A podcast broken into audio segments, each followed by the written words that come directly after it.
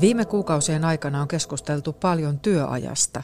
Kysyin kahdelta tulevalta asiantuntijatyöntekijältä, millainen heidän työaikansa tulee olemaan. Itä-Suomen yliopiston kauppatieteiden opiskelijat Sami Gabboi ja Valtteri Bovellan Kuopiosta ovat sitä mieltä, että ainoa tapa ratkaista asiantuntijatyön työaika ja palkkaus on paikallinen sopiminen. Näin Valtteri Bovellan.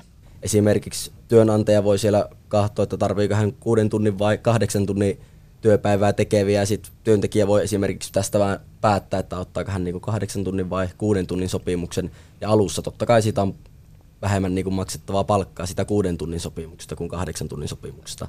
Mutta sitä mukaan jos tai kun toivottavasti tuottavuus kasvaa ja huomataan se ö, tuottavuuden merkitys siihen, eikä se niinkään sen työajan merkitys, niin sitten myös nämä palkat nousee siellä. Mutta alussa niin on se aika mahdoton maksaa kuuden tunnin työpäivästä saman verran kuin kahdeksan tunnin. Onko tässä nyt sellainen, kun te puhutte näistä, että pitäisi olla paikallista sopimista, niin ihan ilman mitään palkkataulukkoja vai, vai? No tavallaan joo, siis kyllähän palkkataulukot, niillä on paikkansa, koska palkkataulukoissahan katsotaan mm, käsittääkseni edelleen ensisijaisesti niin kuin tahosta riippumatta katsotaan se työn vaativuutta. Eli mitä vaativampi työ, mitä enemmän vastuuta se yksittäinen työntekijä joutuu ottamaan, niin sitä korkeampi hänen palkkansa silloin on. Eli se ei ole niinkään työaika sidonnainen, että, että tavallaan siitä ajattelusta täytyy silloin lähteä irti, että puhutaan tuntikohtaisesta palkkauksesta, vaan silloin se työn vaativuus korostuu ja, ja sitten myöskin e, tota, ehkä semmoinen tietynlainen palkitsemiselementti voisi, voisi siinä korostua, mikä on tavallaan ehkä tämän keskustelunkin eräitä hyviä puolia, että nyt korostetaan myöskin sitä, että palkitaan hyvin tehdystä työstä ja jos, jos olet sitten erityisen aikaansaava, niin voit vaikka sitten käyttää vähemmän työaikaa siihen, tai sitten jos käytät sen saman verran työaikaa, saat enemmän aikaa, sitten voidaan sitä niin kuin hyvästä tuloksesta palkita. Eli mutta tämmöinen niin kuin vanhanaikainen tuntikohtainen ää, palkkaus tai puhutaan jostain viikonloppubonuksista ja tämmöistä, niin se ei tähän malliin oikein meinaa istua enää. Hmm. Ja siis edelleen korostan sitä, että ei varmaan niin kuin mikään malli ole yleistettävissä kaikille aloille, vaan sen takia tässä tarvitaan myös tämä paikallista sopimista, että nämä on hyvin, hyvin alakohtaisia ja myös niin kuin työn kuva vaikuttaa todella paljon siihen, että minkälaista palkitsemis- ja palkkausmallia voidaan käyttää. Kyllähän tämmöinen niin kuin, ö, tuntiperusteinen palkkausmalli, missä on sitten ö, työn niin kuin suorittamisesta lisiä, niin on jo nyt käytössä myyntialoilla provisiomallina hmm. ja hyvin on toiminut siellä. Mutta tuota, ei tietenkään voi yleistää kaikille, kaikille aloille samanlaista mallia paikallinen sopiminen, sopiminen on myös siinä mielessä tärkeää, että, että kun tehdään tavallaan käydään työsopimusneuvotteluja tai työehtosopimusneuvotteluja, niin tessihän tehdään aina isolle tavalla alalle ja, ja ei niinkään katsota sitä, mitä siellä alan sisällä, millaisia eri työtehtäviä on, millaisia eri palkkausmalleja on olemassa. Et sen takia se paikallinen sopiminen tulisi siihen tavallaan täyttämään sen, sen raon, minkä sitten tavallaan se universaali tessi jättää, kun ottaa huomioon erilaisia firmoja, erilaisia työtehtäviä. Et tietysti nekin tessiin voidaan ottaa, mutta sitten se menee tota, erittäin yksityiskohtaiseksi sisällöksi ja, ja vielä vaikeammaksi sopia, mitä se nyt tällä hetkellä on jo tavallaan laveassa muodossaan. Eli ilman tavallaan paikallista sopimista ei voida sitten tämmöisiä tehtäväkohtaisia palkkamalleja ö, säätää. Niin, totta, totta. Ymmärrättekö muuten tämän kikytuntikeskustelun tällä hetkellä ja nämä eri näkemykset, mitkä tähän liittyy?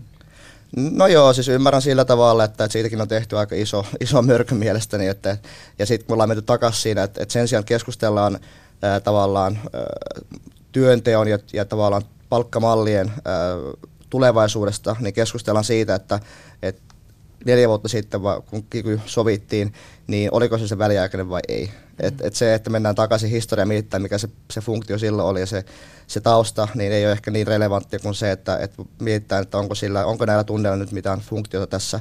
Ja faktahan on se, että, että osa lähes on mennyt tavallaan työntekoon, mutta osa sitten firmoista, varsinkin tuolla yksityisellä puolella, niin on sitten antanut tavallaan ne tämmöisinä ö, etäpäivinä, milloin voi sitten omaa osaamistaan kehittää tai liikuntana tai muuna mahdollisena tavallaan työhyvinvointia kehittävänä toimintona. Kyllä, mutta naisvaltaisilla aloilla on tehty ne tunnit sisään. Kyllä. Tässä kyllä tämä tasa-arvo ei ole toteutunut. Ja mä mietin itse asiassa tätä tasa-arvoa tässä, tässä, kun te puhutte vankasti tämän paikallisen sopimuksen, sopimisen puolesta, mutta mietin myös, puhutaan ensin tästä, sehän lisää valtavasti kilpailua siellä työpaikalla.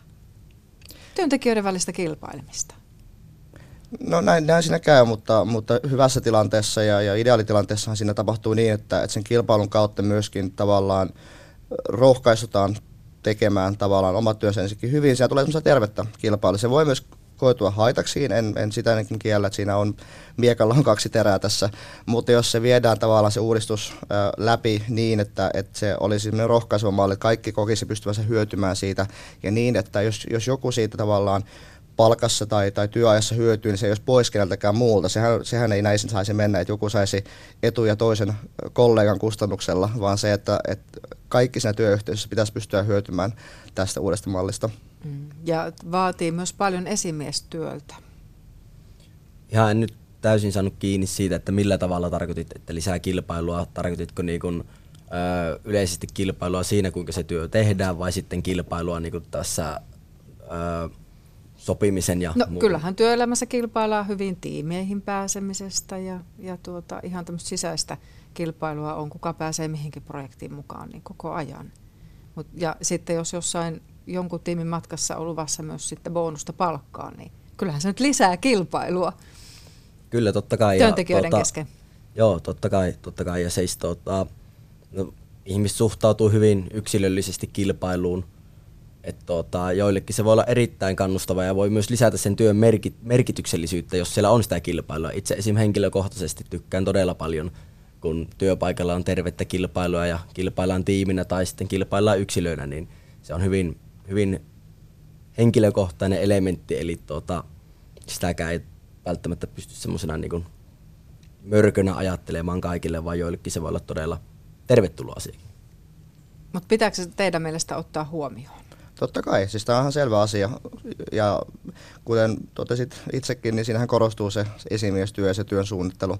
Eli silloin tota, näillä, ketkä suunnittelee sitä, miten, miten sen tiimissä työskentelyjen henkilöiden aikaa allokoidaan ja millaisia tämmöisiä mahdollisuuksia tarjotaan sitten näihin bonuksiin tai tavallaan niin kuin etuihin, niin kyllähän se täytyy olla mahdollisimman tasapuolinen niin, että, että henkilöstä tai tiimistä tai myöskään niin kuin työn vaativuudesta riippumatta kaikilla olisi mahdollisuus sitten tavallaan saada, saada sitten omalla työllään mm, palkkaa enemmän sitten tavallaan näitä, näitä etuja tai, tai joustoja, Et, mutta se, ehkä se asenne, että tässä olisi vain niin kuin vaaroja ja riskejä, niin se ei vie eteenpäin tätä, tätä keskustelua ja tätä tavallaan työn tulevaisuutta, vaan ne pitää huomioida, ne täytyy tavallaan ottaa, ottaa tuo, tuota, vakavasti, niitä ei saa villasella painaa, mutta myöskään ne ei saa olla este sitten sille, että jos joku tietty työyhteisö tai laajemmissa, laajemmissakin skaalassa halutaan lähteä tämmöistä mallia viemään eteenpäin, niin että se ei saisi estää sitä kuitenkaan. Ja tällä tavalla ajateltuna tietysti toteutuu myös tasa-arvo työ, työpaikalla, kun, kun tähän niin kuin oikeasti paneudutaan ja mietitään, että mitkä seikat täytyy ottaa huomioon. Mutta te olette nyt tietysti tällä hetkellä siinä iässä, että te oikeasti janoatte sinne työelämään, teillä on varmasti kovia tavoitteita, mutta miten te suhtaudutte niin kuin työaikaan ja vapaa-aikaan? Et miten te mittaroitte sitä? No siis äh, opiskelijana, joka käy töissä ja sen lisäksi on vielä mukana kaiken maailman äh, vapaaehtoisjärjestöhommissa, niin se vapaa-ajan ja työn tota, rajapinta on aika häilyvä, niin enemmänkin kokisin sen niin, että kun se tekeminen, mitä ikinä teetkin, on merkityksellistä ja saat siitä niitä merkityksellisyyden kokemuksia, on se sitten työtä, on se vapaa-aikaa, niin ei sitä edes mieti silloin niin paljon, että missä se työn ja vapaa-ajan väli menee. Eli ehkä tärkeintä on, ja kokisin myös, että tämä on ehkä semmoinen meidän ikäryhmän juttu muutenkin, löytää semmoista merkityksellistä tekemistä, mistä nauttii, silloin niillä muilla asioilla ei edes niin paljon ole väliä siinä kohtaa. Eli et saa sellaista ehkä tota, tiettyjä kokemuksia myös sen työskentelyn kautta, milloin ei ole niin suurta merkitystä sillä, onko se kahdeksan tuntia, kuusi tuntia vai kymmenen tuntia se työaika ja missä sitä tekee. Ja tässä on Valtterin kanssa ihan täysin samaa mieltä ja, ja se, että just, että työllä, työtä ei, ei varmaan meidän sukupolvi tee enää puhtaasti palkan takia tai sen takia, että pitää, pitää tota elinkustannuksista selvitä, vaan se tehdään sen merkityksellisyyden takia ja sitten siihen lisäisin vielä mielekkyyden takia. Et, äh, siksi miksi ehkä ei, ei sitä raja-aitaa enää laittaa niin voimakkaasti vapaa-ajan työn välille, koska, koska työkin mielekästä ollessaan niin ei tunnu enää niin raskaalta ja sitten voidaan sujuvasti ehkä siirtyä sitten sieltä sinne vapaa-aikaan ja niissä voi olla jotain yhteisiä tekijöitä myös ja myöskin tämmöisen vapaaehtoistoiminnan kautta niin voidaan vähän niin kuin molempia puolia tehdä siinä. Että se on vapaa-aikaa ja se on mielekästä tekemistä, mutta siellä myös sitten kehittyy itse, itse yhteiskunnallisena toimijana ja, ja työntekijänä. Mutta että mielkyys ja merkityksellisyys on varmaan meidän sukupolvelle ne avain, avain tota, kriteerit tulevassa työelämässämme. Totesi Itä-Suomen yliopiston kauppatieteiden opiskelija Sami Kabboi. Ja hänen kanssaan työajasta keskusteli kauppatieteiden opiskelija Valtteri Bovellan.